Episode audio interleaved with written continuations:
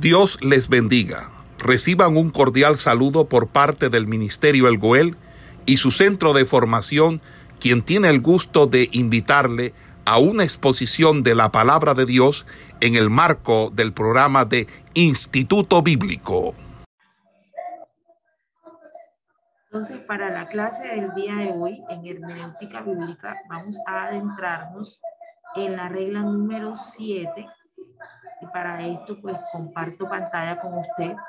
Usted puede seguirme, eh, seguir la lectura y seguir los ejemplos que vamos a ir colocando. Puede seguirlos en pantalla. Te invito incluso a tomar la pantalla como ese eh, tablero del que usted puede tomar anotaciones, del que usted puede tomar apuntes.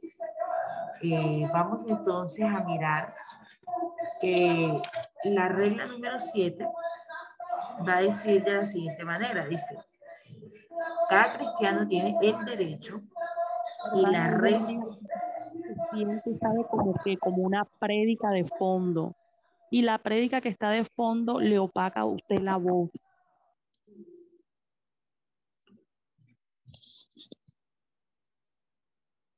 Continuamos acá. Les decía que vamos a estudiar en el día de hoy la regla número 7, la cual estoy presentando en pantalla para ustedes.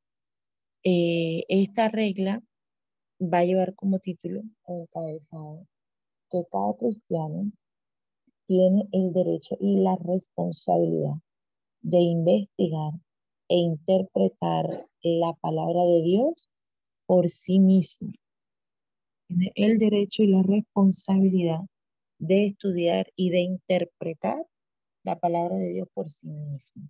Entonces vamos a mirar, por ejemplo, que eh, este principio fue uno de los fundamentos que cimentó la reforma protestante en el siglo XVI. En ese tiempo, en ese entonces, la gente eh, por muchos años y por grandes cantidades de, asistentes, habían dependido de la iglesia para estudiar e interpretar la Biblia en su lugar. Eh, no habían traducciones bíblicas en aquel entonces al idioma del pueblo, a un idioma de que el pueblo pudiera escucharlo, eh, perdón, sí, pudiera escucharlo, entenderlo. No existían traducciones bíblicas en el lenguaje común en el lenguaje del vulgo, de la gente, de, los pueblos. Existía solamente un idioma eh, o un, eh, un, un, solo idioma en el que la Biblia era escrita. Entonces no, no tenían la facilidad de acceder a ella para estudiarla. Entonces cuando surgían los intentos por reproducir traducciones en el idioma común para que las personas lo pudieran escuchar y atender, entonces em, la iglesia contemporánea de ese entonces, la iglesia que en ese momento tenía el control religioso, se volcaba a realizar supresión de aquellas personas que querían realizar estas traducciones bíblicas para hacer fácil el acceso a la Biblia. Entonces, cada vez que alguien se levantaba con este empeño, con este interés, con esta preocupación, recibía supresiones eh, o la iglesia con el poder religioso en el momento le impedía esta traducción. Entonces estaba prohibido realizar traducciones distintas de la ya existente. Estaba prohibido que las personas eh, tradujeron la Biblia a otro idioma. Eh, esa no es una situación que nosotros hoy en día tengamos. Hoy día nosotros podemos disfrutar de la Biblia con fácil acceso. Nosotros podemos leerla en cualquier idioma. Está asequible para cualquier pueblo, para cualquier región, para cualquier país, para cualquier idioma. Eh, está en español, está en inglés, está en portugués, está en francés, está en mandarín, está en, en todos los idiomas. Existe eh, la Biblia, una traducción para cada idioma. Entonces, hoy tenemos eh, fácil acceso a la Biblia. Nosotros la tenemos disponible para nosotros todo el tiempo. Entonces, eh, a pesar de que tenemos en nuestras generaciones esta facilidad de adquirir la Biblia, existe una gran cantidad de personas que podríamos llamar analfabetos bíblicos. Es decir, a pesar de que la Biblia la podemos encontrar en todos los idiomas y hoy no tenemos prohibiciones para adquirirla, a pesar de eso existen muchísimas personas que tienen una desinformación o ignorancia de lo que la escritura enseña. Eh, esta ignorancia va en porcentajes variantes. Puedes haber personas que desconozcan de la Biblia en un 10%, en un 20%, en un 30%, en un 50%, pero desafortunadamente también hay quienes eh, ignoran o desconocen la Biblia en un 100%. Entonces, este desconocimiento, esta ignorancia bíblica eh, es alarmante teniendo en cuenta que la Biblia hoy es asequible, teniendo en cuenta que la Biblia hoy es eh, eh, algo fácil de conseguir. Hoy usted va a una librería y fácilmente consigue eh, una Biblia de cualquier versión. Puede conseguir aquí en Colombia, puede conseguir la Reina Valera, que es una traducción en el español, puede conseguirla la de las Américas, puede conseguirla en inglés, puede conseguir un interlineal que, que consiste en la, el griego y el español, una traducción del griego al español.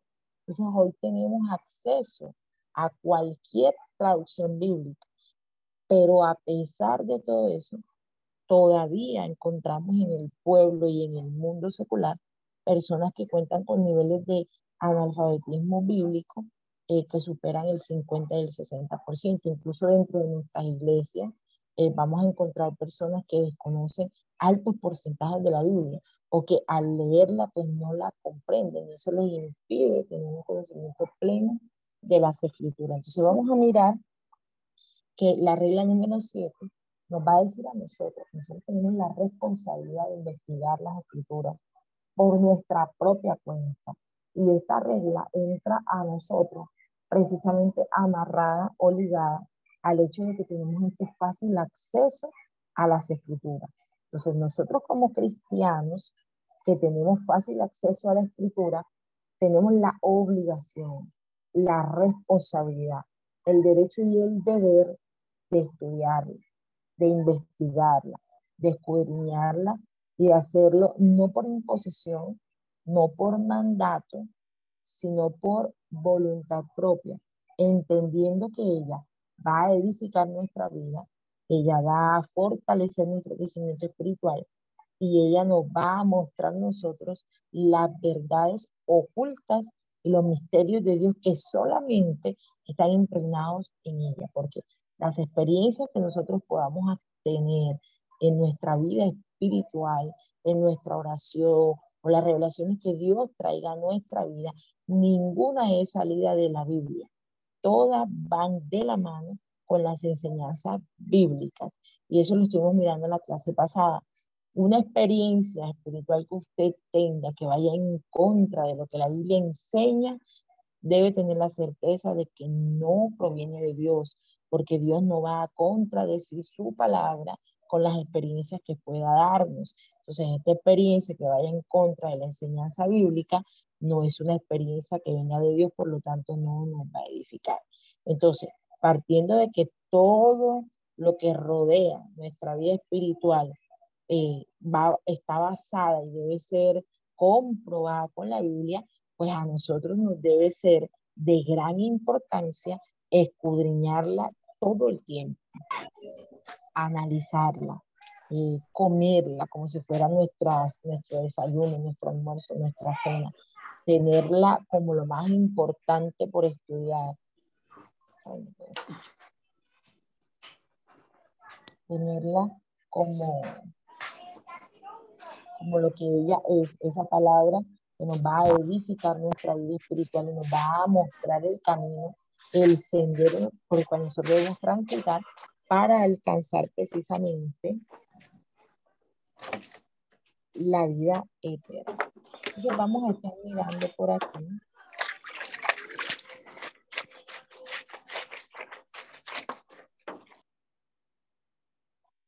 Vamos a mirar por aquí, por ejemplo, tres puntos que deben ser claves para nosotros ponerlos en práctica eh, eh, con esta regla. Y ese punto nos va a decir, y son puntos muy sencillos que tal vez nosotros sabemos, conocemos, analizamos, entendemos, pero que muchas veces se nos pasan por alto. Y es, por ejemplo, que el estudio bíblico o el estudio profundo de la Biblia en algunas ocasiones no nos va a dar, o siempre no nos va a dar la respuesta que buscamos. ¿sí? Muchas veces nosotros nos enfrascamos en querer recibir respuesta de Dios en algo y nos vamos al estudio de la Biblia para hallar la respuesta. Y no significa que la Biblia no tenga la respuesta. Significa que o no es el momento de recibir esta respuesta o no es la forma como Dios quiere darnos la respuesta. Entonces, por ejemplo, muchas personas toman la Biblia como un juego de azar y dicen, eh, bueno, necesito hacer algo, tomar una decisión, realizar alguna dicha de, ah, actividad.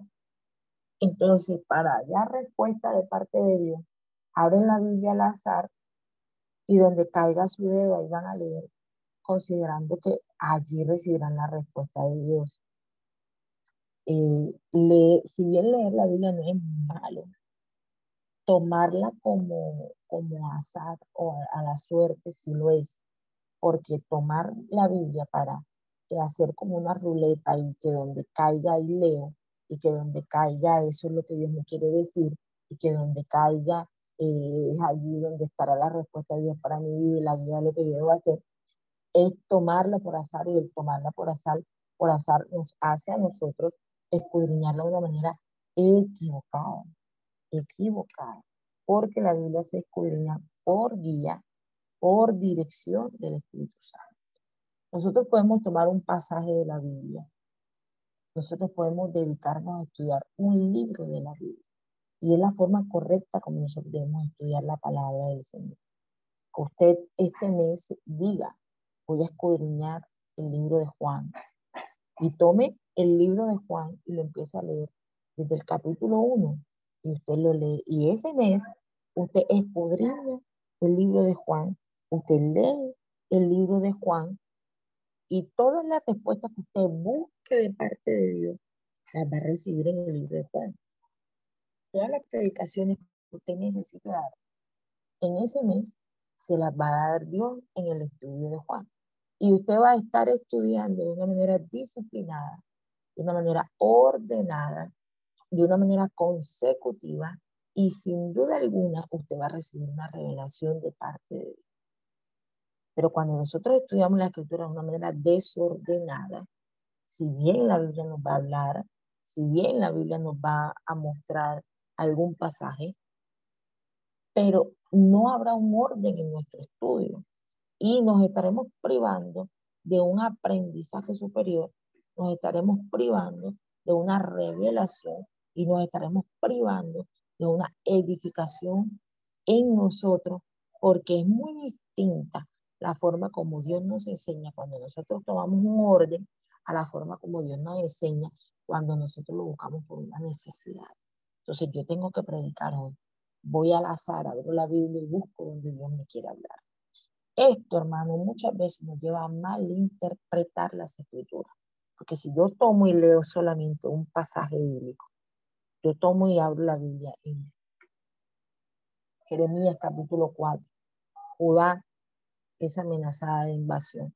Y yo leo solamente el capítulo 4. Y del capítulo 4 saco mi predicación. Y me baso en los sucesos internos que estaban aquí. Y me baso solamente en que alzad bandera en Sion, huid, no tengáis, no, no os detengáis, porque yo hago venir mal del norte quebrantamiento grande. Y me baso en todos los sucesos de cómo Dios le habla a Judá, de que lo va a invadir. Y tomo solamente este pasaje para realizar mi predicación. Si bien Dios hablaría y edificaría el pueblo, pero yo estaría tomando una enseñanza sin tener en cuenta algo que la hermenéutica nos viene enseñando, y es tener en cuenta el contexto de lo que estamos enseñando. muchas veces damos interpretaciones simbólicas a los pasajes que en su misericordia pues Dios hablará, pero el contexto, el contenido general del libro nos va a arrojar nosotros una interpretación completa, libre de errores, para exponer las escrituras. Siempre he colocado, por ejemplo, el, hecho de, alguien que lee el pasaje de que dice de que, eh, eh, que, que más fácil es que un camello pase por el ojo de una aguja a que un rico entre al reino de los cielos. Al leer este pasaje, alguna persona va a tomar la interpretación de la siguiente manera. Presta atención a esto. Va a decir, eh, es más fácil que Dios haga el milagro de tomar un camello y pasarlo por una aguja a que un rico entre al reino de los cielos. Entonces la persona consideraría que es tan difícil que alguien con dinero que tenga riquezas entre el reino de los cielos, que es mejor no tener las riquezas, porque me voy a condenar, porque pareciera que tener riquezas es pecado. Entonces tomamos de allí el hecho de que alguien que económicamente tenga una buena posición, inmediatamente ese hecho lo lleva a la condenación. Traducción o interpretación equivocada, porque no es el tener dinero lo que haga que una persona se condene. Es el que la persona ame más ese dinero que a Dios. Entonces, sucede que cuando alguien tiene dinero, difícilmente quiere despojarse de ciertas cosas que el dinero le brinda. Entonces es allí donde se hace difícil que la persona con dinero pueda salvarse, porque le cuesta renunciar a la vanidad, porque le cuesta renunciar a, ciertas libertades, le cuesta someter su cuerpo a un ayuno de tantos días porque tiene el dinero para comer lo que quiera. Entonces, esas cosas hacen difícil el hecho de que alguien renuncie a los beneficios que el dinero le brinda por acceder a, a las pruebas que el Evangelio nos va a colocar para entonces entrar en la salvación. Y lo que es mucho más extremo es que tomamos el hecho literal de que un animal de casi dos metros de altura pase por un huequito que no tiene ni siquiera un milímetro de ancho. Entonces, la persona al analizar esto de manera equivocada van a considerar que eh, eso no es que sea difícil, es que eso es imposible.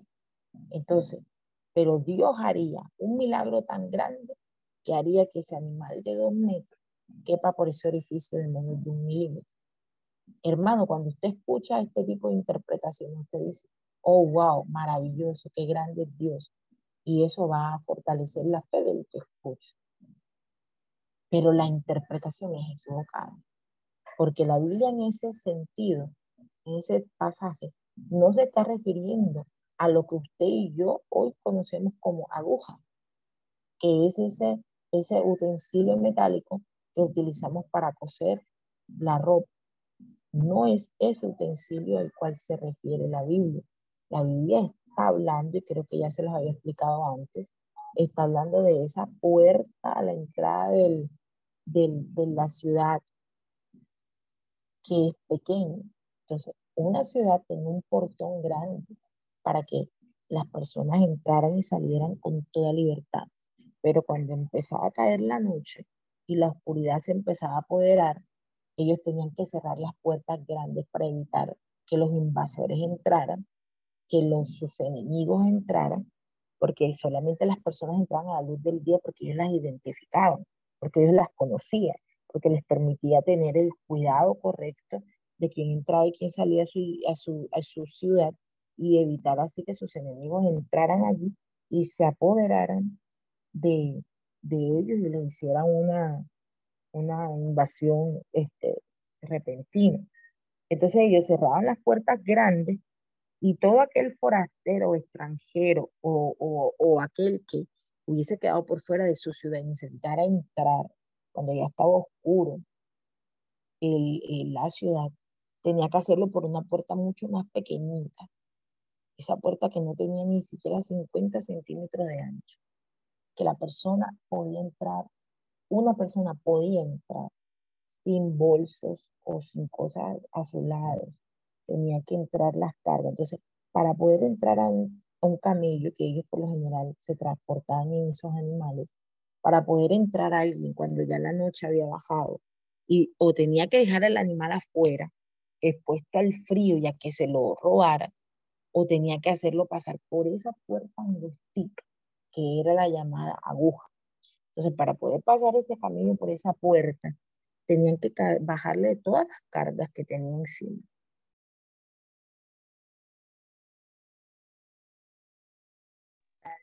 Y el animal, hermano, no cabía por esa puerta. El animal tenían que empujarlo y sus costillas se maltrataban. Mal, al pasar por allí, lo podía llevar a que él se pusiera agresivo y pateara al que estaba en la parte de atrás empujándolo. Entonces, esto era una tarea difícil y dificultosa y era peligrosa, ponía en riesgo al animal, ponía en riesgo el que lo, traía, lo empujaba y era dispendioso. Entonces ellos consideraban que esto era difícil, pero que más difícil que eso, que alguien entrara por ahí apretadamente, entonces ahí es donde llevan el ejemplo. Imagínense, y para uno que viene cargado es difícil entrar por esa aguja, porque hay que despojarse de las cargas que uno trae. Hay que meterlas una por una. La noche está avanzada, varios tienen que entrar. Meter al animal. Tener que exponerse a que el animal lo pateara, que llorara, que se hiriera, que no pudiera salir el día siguiente porque estaba herido. Todas estas cosas tenían que acelerar cuán más difícil era que un rico entrara al reino de los cielos, que tenía que despojarse muchas más cosas, y estaba ensanchado de su poder y de su riqueza, y pasar por la puerta angosta era difícil. Entonces, cuando nosotros tenemos claro el contexto de lo que realmente el escritor nos quiere enseñar con ese ejemplo que está poniendo, y nosotros hacemos la interpretación correcta, esta nos va a llevar a una interpretación superior que la que hacemos cuando lo hacemos con un conocimiento eh, incorrecto de las escrituras. Entonces, el escudriñar la Biblia y el estudiar el los pasajes bíblicos de forma ordenada nos van a brindar a nosotros estos conocimientos superiores, esta interpretación mayor, y no porque haya una interpretación jerárquica, sino porque haya unos conocimientos por jerarquías, nivel 1, nivel 2, nivel 3, no, no me refiero a eso, me refiero al hecho de que eh, nosotros entenderemos más las escrituras cuando tenemos en cuenta el contexto que rodea el pasaje, cuando tenemos en cuenta no solo el ejemplo que le ponía del capítulo número 4 de Jeremías, sino que hemos venido haciendo un estudio de Jeremías desde el capítulo 1 y lo vamos barriendo hasta su último capítulo. Cuando usted termine de leer todo el libro de Jeremías, habrá comprendido toda la historia que rodea al pueblo de Israel en la época de Jeremías y en la época del rey para, para que en ese tiempo estaba y con, con, eh, bajo el cual el, el ministerio profético de Jeremías se desarrolló. Entonces, la regla número siete va a decir a nosotros que es nuestra responsabilidad interpretar y que debemos hacerlo de una manera ordenada y que debemos hacerlo de una manera constante y que debemos hacerlo no por interés, no por una necesidad de que hoy voy a predicar, no por la necesidad de que mañana me toca una predicación, no por la necesidad de que me hicieron una pregunta y no sé cómo responder, si bien las preguntas nos van a llevar a, estudiar la Biblia, eh, lo indispensable es que nosotros la vengamos estudiando mucho antes de que nos hagan una pregunta. Porque qué triste que a usted le hagan una pregunta bíblica y siendo usted cristiano de hace muchos años, tenga que responder, déjame buscarlo, a menos que sean cosas demasiado profundas. Pero cosas básicas de, de, la fe y la conducta, pues ya nosotros debemos haberlas sabido, porque se supone que nuestro escudriñar la escritura es constante y, y debe ser ordenado. Entonces, eh, decíamos que el estudio profundo tal vez no nos va a dar todas las respuestas que buscamos de forma inmediata, sino que, dice el punto 2, algunas irán llegando. Si nosotros vamos a, necesitamos una respuesta por parte de Dios, pues nos damos al estudio de cualquier pasaje bíblico, que Dios ahí nos va a ir dando la respuesta. Entonces, ninguna de nuestras interpretaciones, punto 3, ninguna de nuestras interpretaciones debe llevarnos a conclusiones contrarias a las que llegaron los personajes bíblicos. Y vamos a mirar rápidamente, ya avanzado el tiempo, eh, Juan 5.39. Juan 5.39 dice de la siguiente manera, dice, escudriñar las escrituras porque a vosotros os parece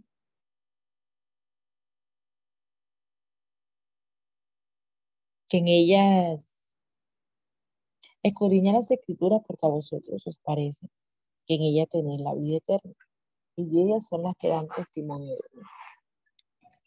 Pasaje número 5.39 de Juan nos va a decir a nosotros que al escudriñar la escritura vamos a obtener la vida eterna. Vamos a obtener la vida eterna.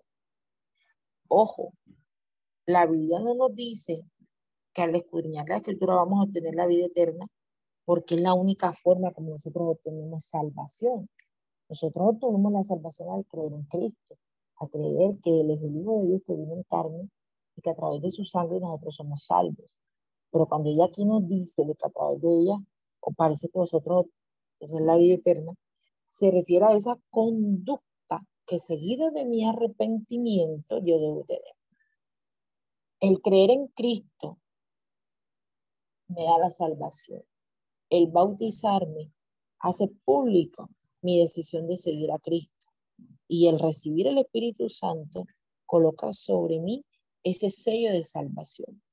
Pero el escudriñar las escrituras va a ir corrigiendo mi conducta, va a ir corrigiendo mi forma de vida, va a ir enseñándome en las decisiones que yo debo tomar, va a ir guiándome en las orientaciones que yo debo tener hacia las cosas que deben gustarme, porque estamos en el mundo, pero no somos del mundo.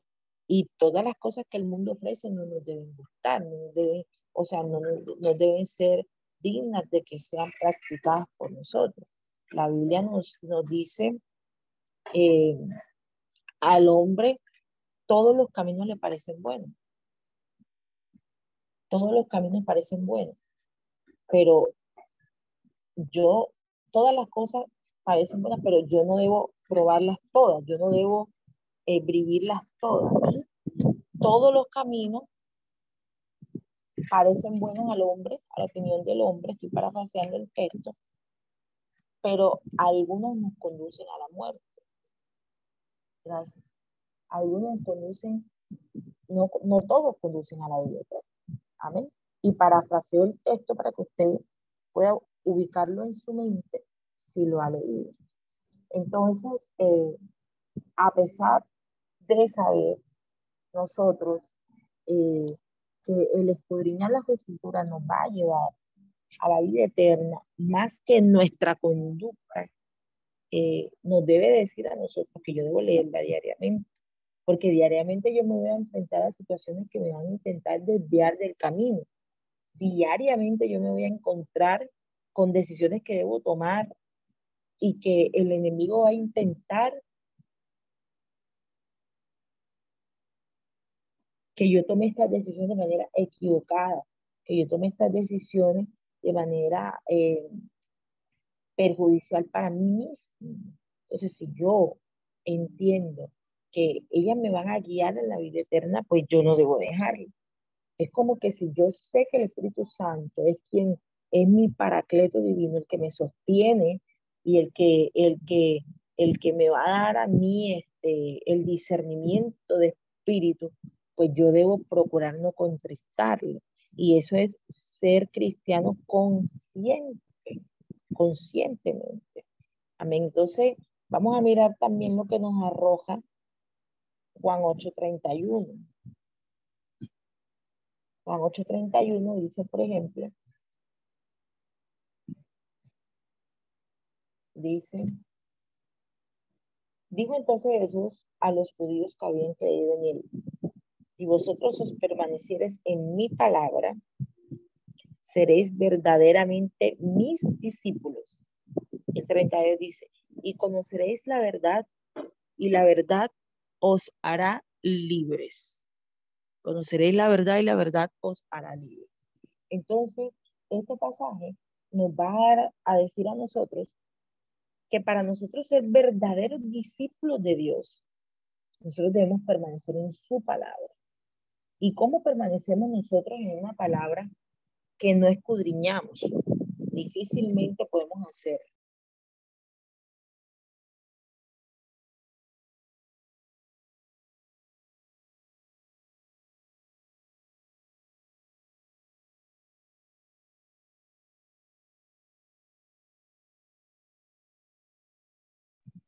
Entonces, ¿cómo escudriño o cómo permanezco yo en una palabra que, que no escudriño?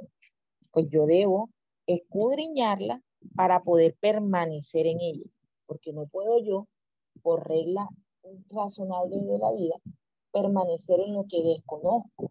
Es imposible. ¿Cómo permanece alguien eh, en el hecho de saber que si tiene dificultades en su hogar, eh, no puede eh, eh, no puede haber disolución de matrimonio. ¿Cómo, cómo, ¿Cómo intenta soportar las pruebas y salir adelante en su matrimonio si no sabe esta persona o desconoce esta persona que debe soportar porque no hay disolución de matrimonio, no hay recasamiento? ¿Cómo la persona va a permanecer en esto si no lo sabe? Pues debe escudriñarlo para poder permanecer en esa fe. ¿Cómo una persona va a permanecer eh, sabiendo, por ejemplo, eh, que, que debe dejar la maledicencia, que debe dejar el chisme, la murmuración? ¿Cómo va a tener estas acciones si no las sabe porque no escudriña las escrituras? Entonces, para nosotros poder permanecer siendo discípulos de Cristo en este camino, teniendo la conducta correcta propia de nuestra salvación, debemos escudriñar las escrituras. Y hay algo mucho más impregnante que, dice el capítulo 30, el versículo 30 dice, y conoceréis la verdad y la verdad os hará libres. Hermano, la verdadera libertad en Cristo, nosotros la vivimos cuando conocemos la palabra. Yo soy libre cuando conozco la palabra. Yo soy libre cuando sé de qué Cristo me ha hecho libre. Yo soy libre cuando sé a qué libertad me ha llamado Cristo. Entonces, hay, hay situaciones incluso dentro de los hogares que uno de los dos cónyuges se convirtió y el otro no es convertido, pero resulta que tampoco están casados. Entonces, este cónyuge convertido se somete a, a una situación dura con su pareja porque cree, cree que, es, eh, que tiene que quedarse allí ligado a él. Entonces hay infidelidades, hay maltrato, hay burla, hay escarnio, y resulta que no es su esposo o su esposa. Entonces esta persona está siendo sometida a una esclavitud de soportarse a alguien que no es su esposo, que no quiere estar con ella, pero que no lo deja o que no eh, eh, disuelve esa unión que no es matrimonial, aclaro, no lo disuelve porque considera que no lo puede hacer. Pues si escudriña las escrituras y se da cuenta lo que dice Pablo, que dice que, que, ah, que está libre de esa, de esa unión, porque a esa libertad Cristo le y puede eh, estar solo porque no está casado y no tiene por qué soportar estos maltratos esta infidelidad de alguien que no es su esposo, que incluso está viviendo en la cautividad del pecado de fornicación, y al saber esta persona que puede salir de esa unión, de esa, de esa relación, pues esta persona va a tomar, si toma la decisión de liberarse de esto, pues estará viviendo la libertad. Y esto me lleva a un punto muy, em, eh, algo controversial también dentro de las congregaciones, y es el hecho mismo de las liberaciones. Cuando nosotros em, entendemos que la liberación de alguien, de un alma, de una persona que lleva nueva a, a nuestra congregación, la liberación que va a ser eh, eficaz en esa vida será la que se haga mediante el conocimiento de las escrituras.